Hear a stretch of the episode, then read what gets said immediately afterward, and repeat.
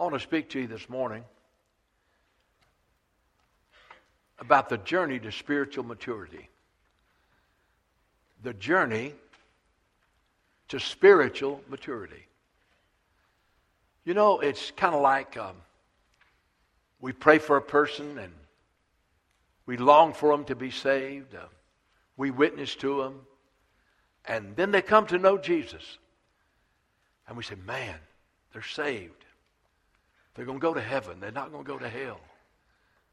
But you realize that being born again, being saved, becoming a new creation in Christ, is just the beginning. Just the beginning. We go from being, quote, baby Christians, I trust, to go up to be spiritually mature followers of the Lord Jesus Christ. And that is a journey that you'll be taking as long as you're on this earth. You never arrive at the place where you say, Well, I've grown to be as spiritually mature as I can. By the way, spiritual maturity has nothing to do with age. I know people who've been saved two years that are much more spiritually mature than people that have been saved 30 years. And so you need to understand that once Christ comes to live in your life, that you are on a glorious journey of growing into the likeness of Christ and to be a mature, mature follower of the Lord Jesus Christ. You know, uh, in Galatians 4:19, the Galatian Christians had been saved, but they just were not growing and they were confused. And I want you to look at what Paul's burden was for them. He said, My little children, for whom I labor in birth again. Now get this until Christ is formed in you. He said, I labored and prayed and fasted until you got saved. But now, here I am and on a journey with you, and you're confused. You're not growing the way you should. He said, It's almost like I'm in labor again until you grow up to be just like Jesus. You know, there's a, there's a passage in 2 Peter that talks about, now, th- this is such a very important passage about how we're not to be barren as children of God. Well, your brother Fred, I got saved when I was 12, thank God. Got baptized. I've been coming to church faithfully. I read my Bible and I pray. I'm, that's, that, that's a part of the journey. But I need to ask you the question How are you in as far as your spiritual maturity is concerned? How far are you as others seeing Christ in your life? Not that you get up today and say, Well, I'm going to be like Jesus. But because Christ lives in you, as you go about your daily activities, your life reveals Christ. And they see Jesus in you. And I'll tell you, uh, a, a, a picture is worth a thousand words. And when they see Jesus living through you, the way you love, the way you forgive, the way you help, the way you encourage, and the way you say yes uh, to righteousness and no to evil, when they see you living a life that reveals Christ, man, that they say, I don't know what you've got, but I want that. Well, look at this passage. And notice what Peter said. As his divine power, now get this, has given to us all things that pertain to life and godliness. You say, well, Brother Fred, I just don't have the wisdom, I don't have the knowledge, I don't have the power to be a mature Christian.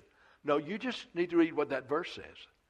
His divine power has given to us all things that pertain to life and godliness. How? Through the knowledge of Him. As we get to know the Father, as we get to know Jesus.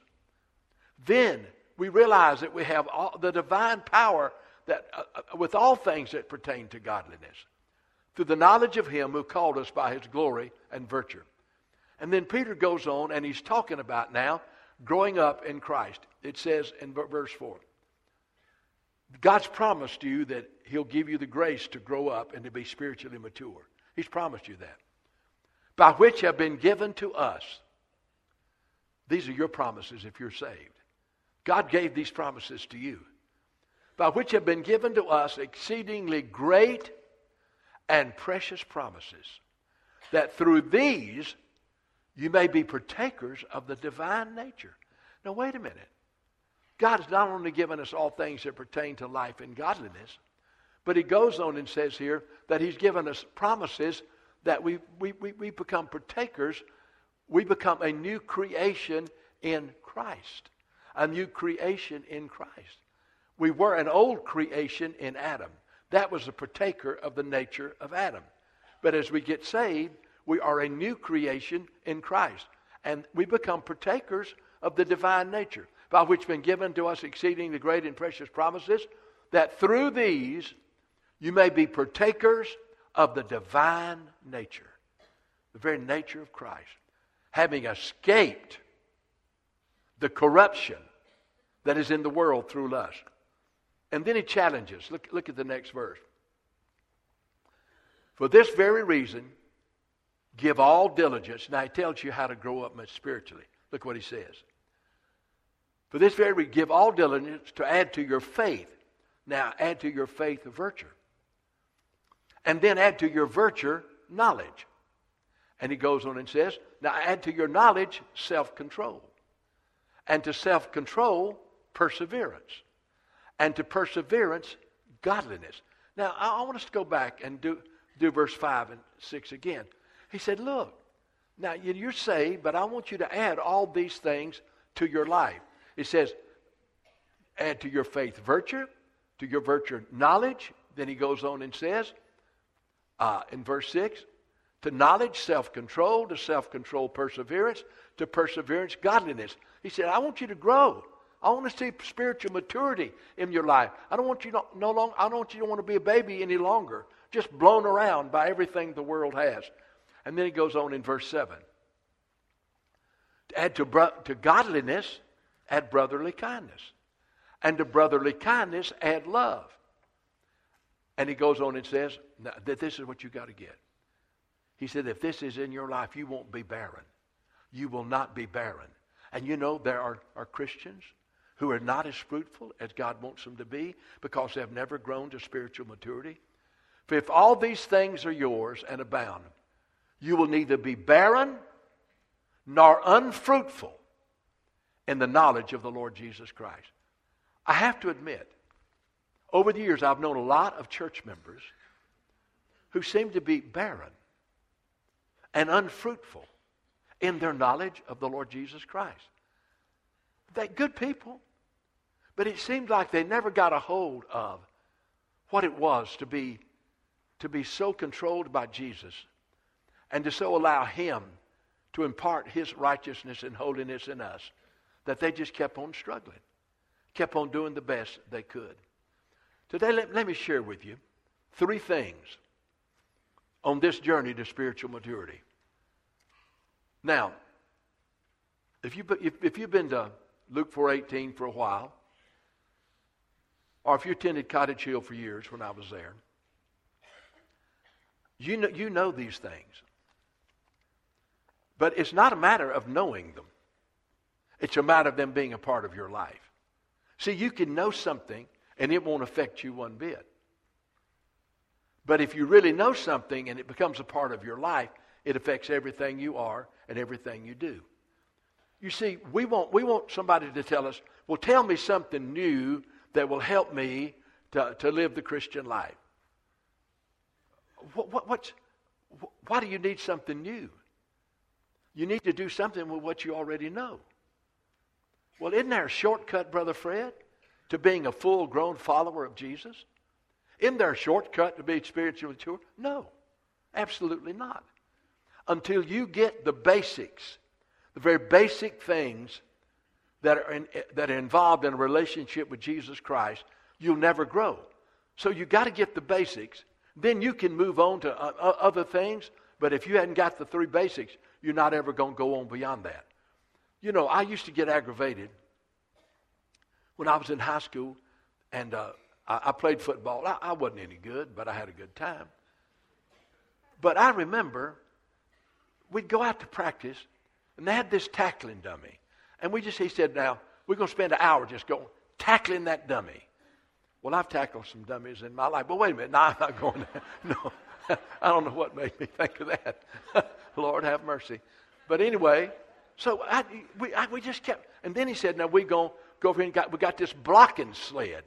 And so we tackled dummies and blocked the blocking sled. I said, come on, man. Let's get on with it. Let's have a scrimmage. Let's hit each other. Let's play a game. Let's play a game.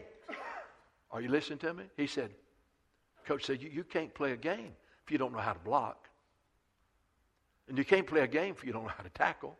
If you don't know the basics, what's the use you having a scrimmage? You never would be effective. So I, am just telling you, we're just going to block some dummies. No, anyway, let's, let's look at this today. I want you to listen to me. Here's the first thing. If you're going to grow spiritually, you have to learn, and this is going to shock you a little bit, but it shouldn't. You have to learn in your Christian life to deal thoroughly with sin. Now, when, and, and, and you see, we kind of get the idea that we get saved and, and, and you know, we're not ever going to sin again. It takes about two hours to realize that that's not true. Let me say this. When we get saved, the power of our sinful nature is broken. And where we were alive to sin before we got saved, once we're saved, we're dead to sin. So, the power of our sinful nature has been broken. We do not have to sin. And where we were alive to sinfulness, alive to sin, now we are dead to sin. But it's still the reality that at times we make wrong choices, we get in the flesh, old patterns in our life rise up, and we sin. And, and the Bible says, by the way, in, in 1 John, if you say you have no sin, you're a liar, and the truth is not in you. So, but if a Christian does not know how to deal with sin in their life, they're never going to grow into spiritual maturity. Now, here's the first thing I want you to realize every one of our sins has been fully paid for by the Lord Jesus Christ.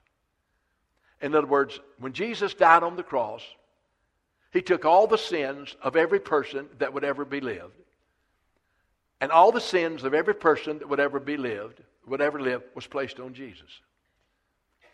And so he died for our sins. And I want you to get a, a look at uh, two verses that really, really will help you to understand.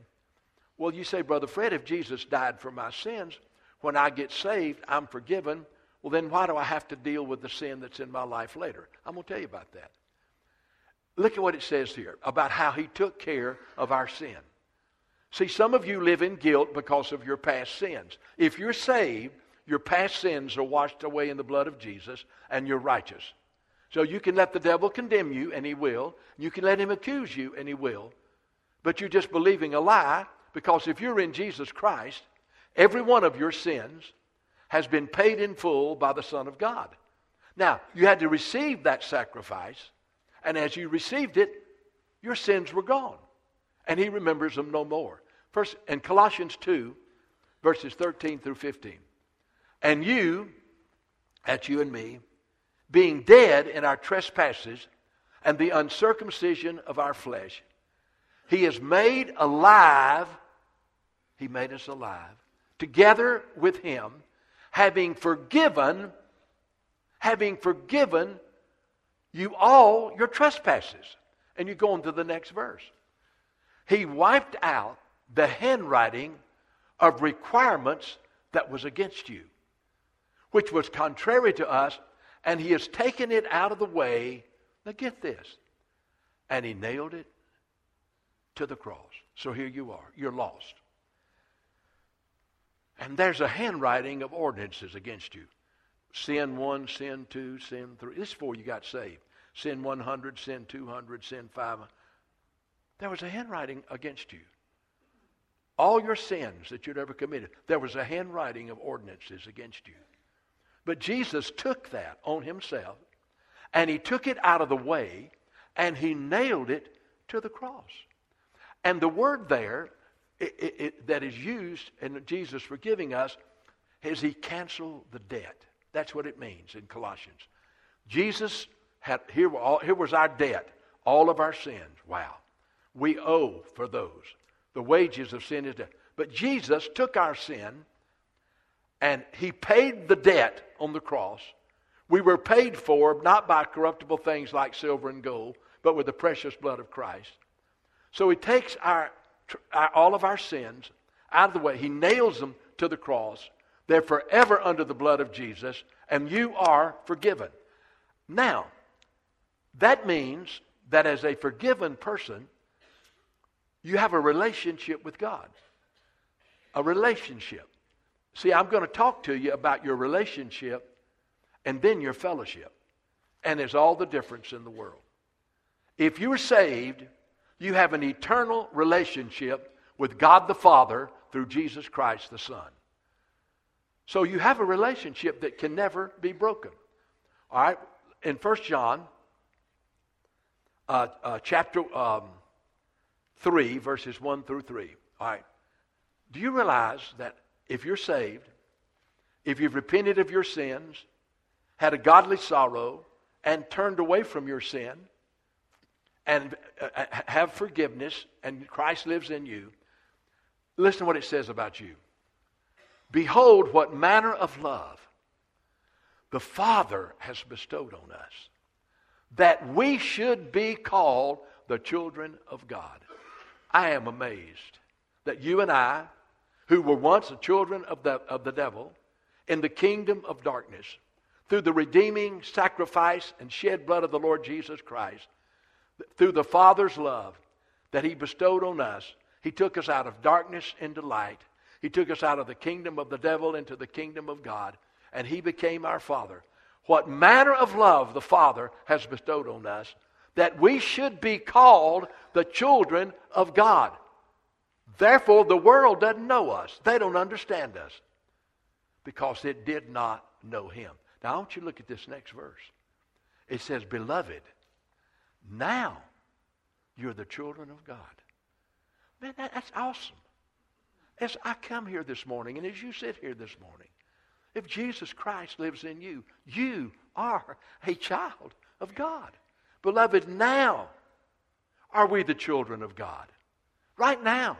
Well, I'm going to be a child of God when I get to heaven. No, you're a child of God right now. That's why God expects you to live like a child of God on this earth, not to be barren or unfruitful.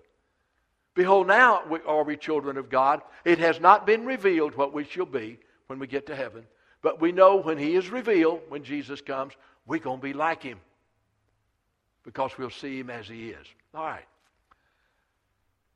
Number one, you have a relationship with God through Jesus Christ. You are God's child if you're saved. And nothing can break it. Nothing can break that relationship. Not one thing. It's eternal. When Christ came to live in you and he took your sins and nailed them to the cross, I'm telling you, if you're saved, you have an eternal relationship with God and nothing can break it. However, we have to stay in fellowship with God. We have to have fellowship with God. And the only thing, nothing can break our relationship with God, but sin in the life of a believer breaks our fellowship with God.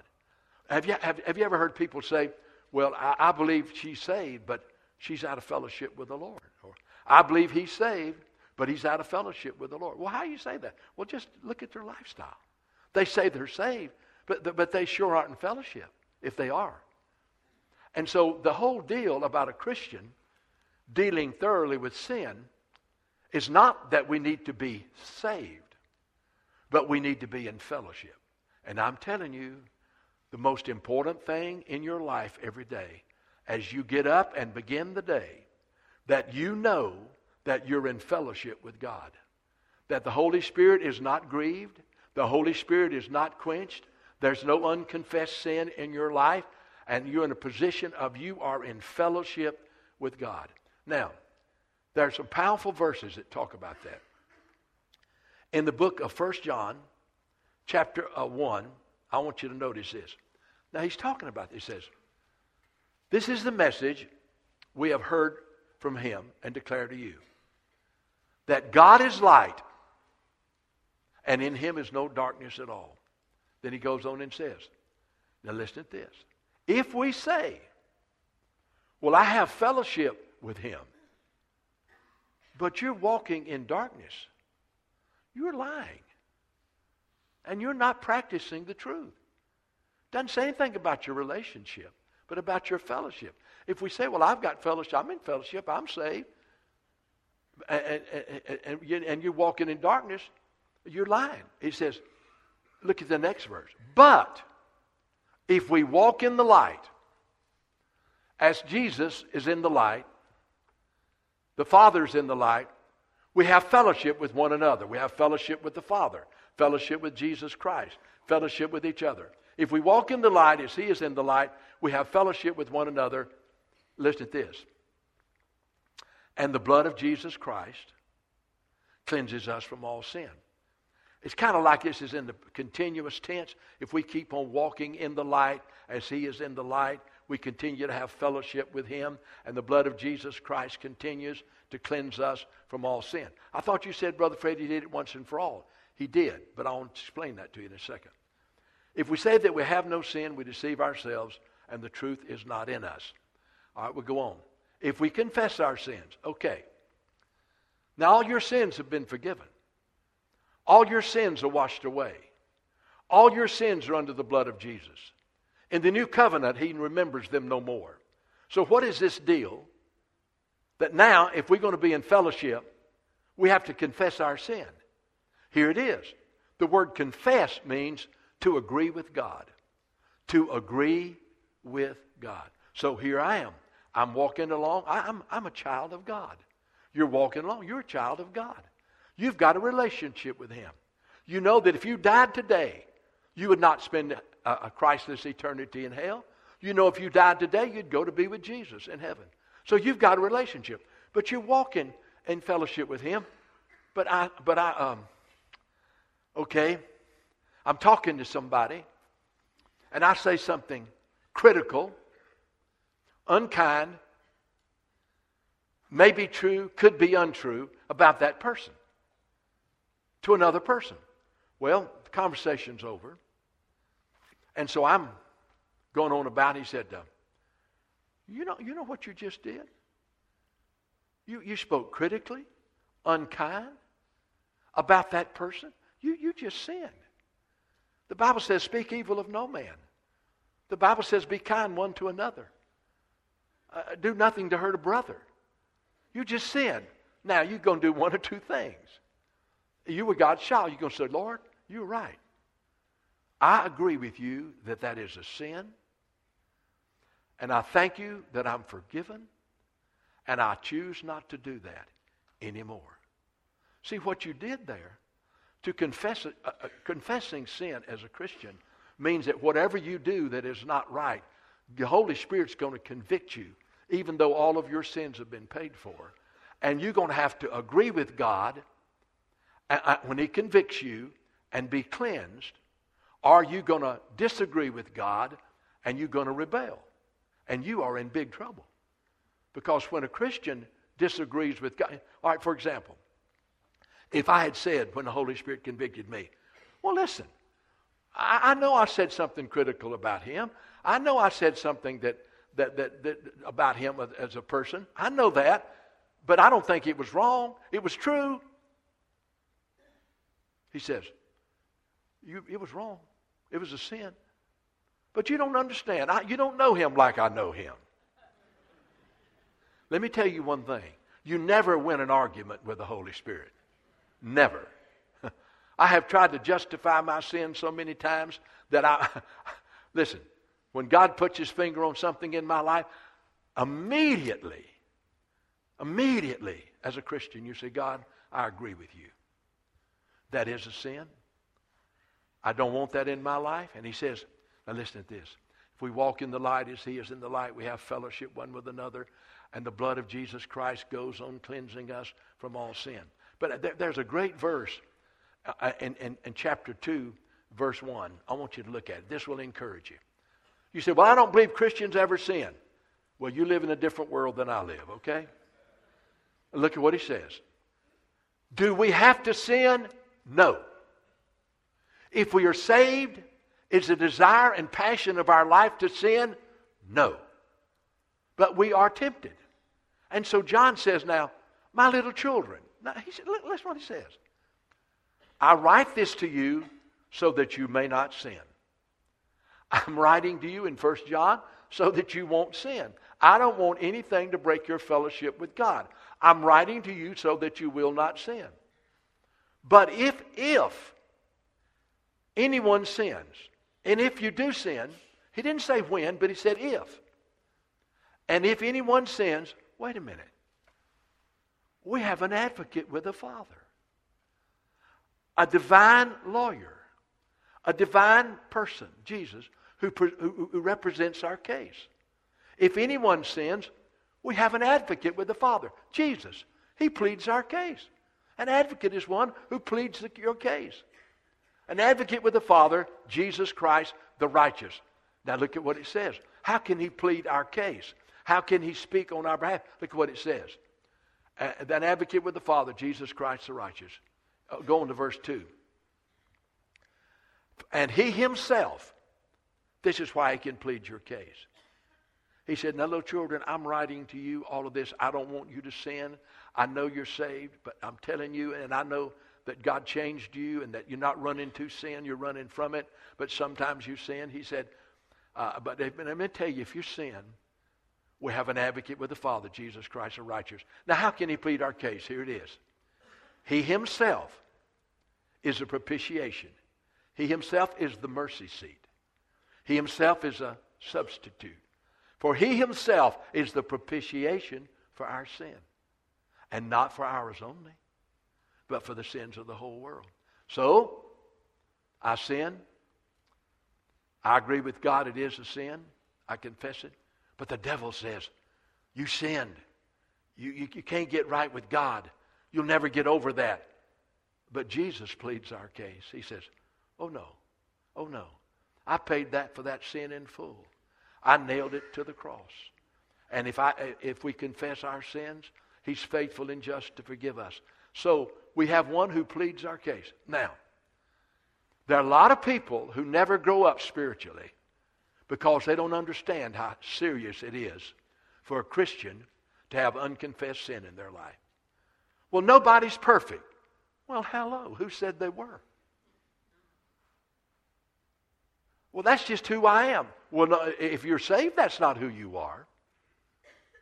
So there's no way a Christian can justify sinning. No way. Well, that's my personality. No, you became a new creation when Christ came in to, live in you. So, if you're going to grow into spiritual maturity, you have to learn to deal thoroughly with your sin. What the Holy Spirit calls sin, you agree with Him, and you repent and say, God, I know Jesus died for that. He paid it in full. Thank you, Jesus, for your precious blood. And Lord, I choose not to do that again. I choose not to walk there again. I, I don't want that to be a part of my life. There's, there's true repentance. True repentance.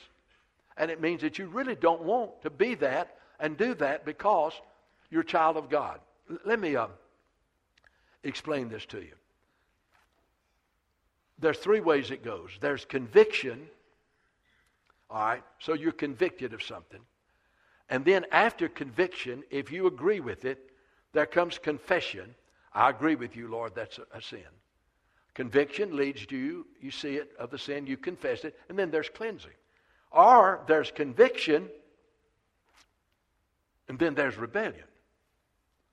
You don't agree with God, you go on your way. And then there is uh, not only rebellion, but you are backslidden. You're backslidden. You're out of fellowship. You're out of fellowship.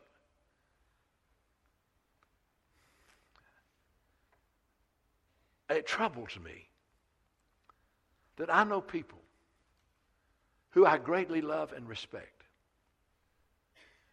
who at one time walked with God in an unusual way, but then they got sin in their life. and brothers and sisters who loved them rebuked them and confronted them and told them to repent that it was a sin. And they refused. They said, No, it is not a sin.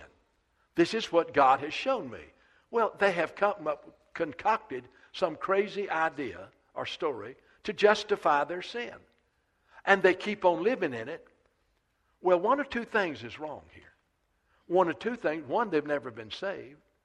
Or if they have been saved, then God's going to chasten them and correct them.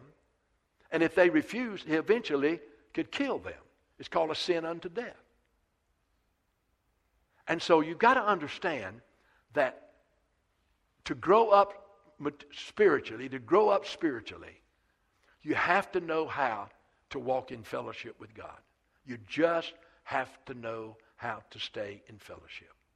And the way you trials cannot break your fellowship. Heartbreak cannot break, break your fellowship. Disappointment cannot break your fellowship. Discouragement cannot break your fellowship. Only sin can break your fellowship with a holy and righteous, the holy and righteous God. And for that reason, we cannot walk around with unconfessed sin in our life. And God forbid that you would get to the place that you would justify your sin. Then you are in serious trouble. Because whom the Lord loves, he corrects. Well, uh, let me say this about this matter of uh, conviction, cleansing, and um, conviction, confession, and cleansing, or conviction, rebellion, and backsliding. All right, let me say this, and I, am not going to get just I'm not going to get beyond this first point, so I'll, I'll leave the next two to the next time. Anytime God convicts a person of their sin, He's very specific. Somebody says, "Well, I'm I'm discouraged. Why? I'm I'm not in fellowship with God. I mean, I don't feel God's presence. Well, why? Because I've got sin in my life. I said, Well, what is it? I don't know, but it's just this just this general feeling. I, I just feel condemned. I said, no, wait a minute, wait a minute. Are you trying to tell me that you've got sin in your life and God won't tell you what it is? Come on. Let me tell you something. When you sin, you sin specifically, and you know what it is. When God convicts you, he convicts you specifically. And you don't have to wonder, what, well, what's wrong? You don't have to wonder. You know. The Holy Spirit will show you. And you confess it. You agree with God it's a sin. And you keep on going and walking in the light with Jesus.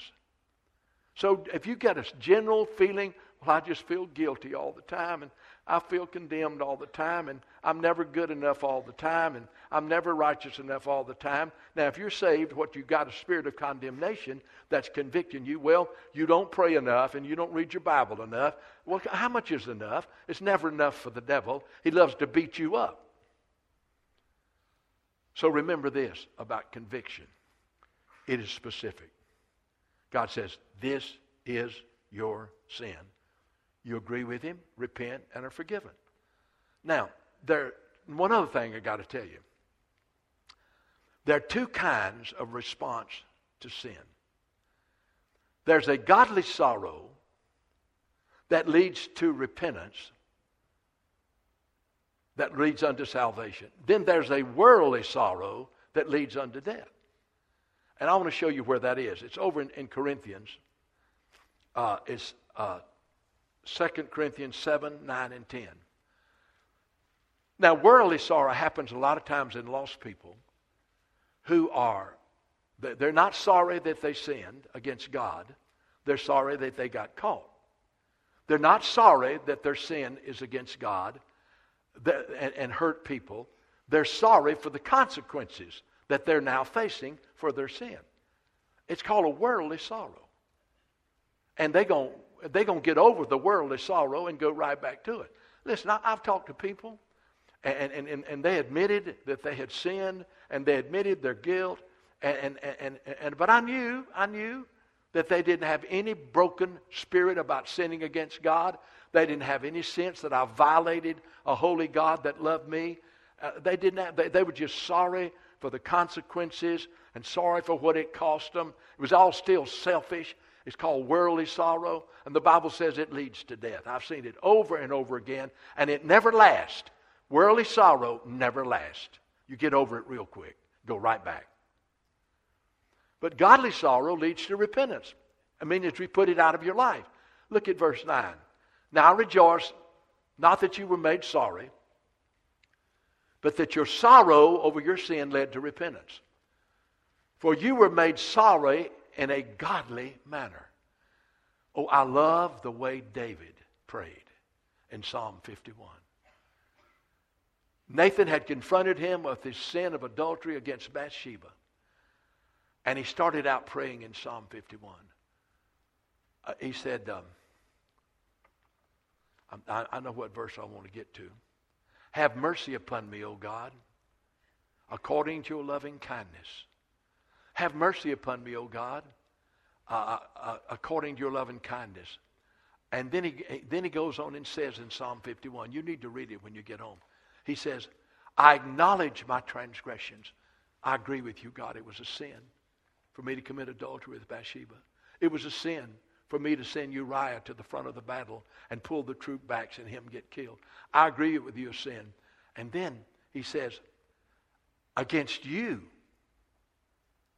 Have mercy, O God, uh, upon me, O God, according to your loving kindness. I acknowledge my transgressions, I, and they are my sin is ever before me. And then he says, against you, God, against you, and you only have I sinned and done this evil in your sight, that you may be justified when you speak and when you judge. I said, David, time out. You sinned against Bathsheba. She was married to Uriah. David, you sinned against Uriah. You sent him to the front of the battle, pulled back the troops, and he got killed. You sinned against David said, You don't understand. That's not the issue. The issue is I sinned against God. And that's a godly sorrow because of what you did to God. That's a godly sorrow that leads to repentance, not to be repented of. So, a person has godly sorrow, praise God. But if it's a sorrow of a world, they're just sorry for the consequences. It's still all about self then it's worldly sorrow, and it does not lead to life, and it leads to death. All right, so I want to wind it up by saying this. You have a relationship with God through Jesus Christ. Now you're the children of God. Jesus took every one of your sins, nailed them to the cross. Past, present, and future. Your sins are covered, and God remembers them no more. And you now are partakers of the righteousness of Christ. Okay. So he says, children, I don't want you to sin. You don't have to sin, but if you do, Jesus will plead your case. He paid your debt in full. Your debt is paid. But he said, now you, you've got to confess. You've got to agree with God that that was a sin. You've got to agree with him. And if you don't agree with God, then you, there's not going to be, you're going to be out of fellowship. You're going to be out of fellowship. Because your fellowship is broken because that sin, you did not agree with God. It was a sin. And remember this you, you, you asked God to give you a godly sorrow that you sinned against Him. And then you remember this God doesn't convict you in general, He convicts you specifically. You never have to wonder what it is that's on God's heart and what God puts His finger on. But let me tell you this, and I want to close with this. You never confess a sin any further than it's known. Did you know that? Some people sin and think they've got to confess it to the whole world. Let me ask you a question. If, the, uh, if only you and God know about the sin, then that's the only person you need to deal with it about. You get it right with God and you move on. But if somebody else knows about it and somebody else was involved or hurt, of course, not only do you ask God's forgiveness, but you let them know that you've repented and God has forgiven you, and you get it right with them. But you don't have to go tell the whole world.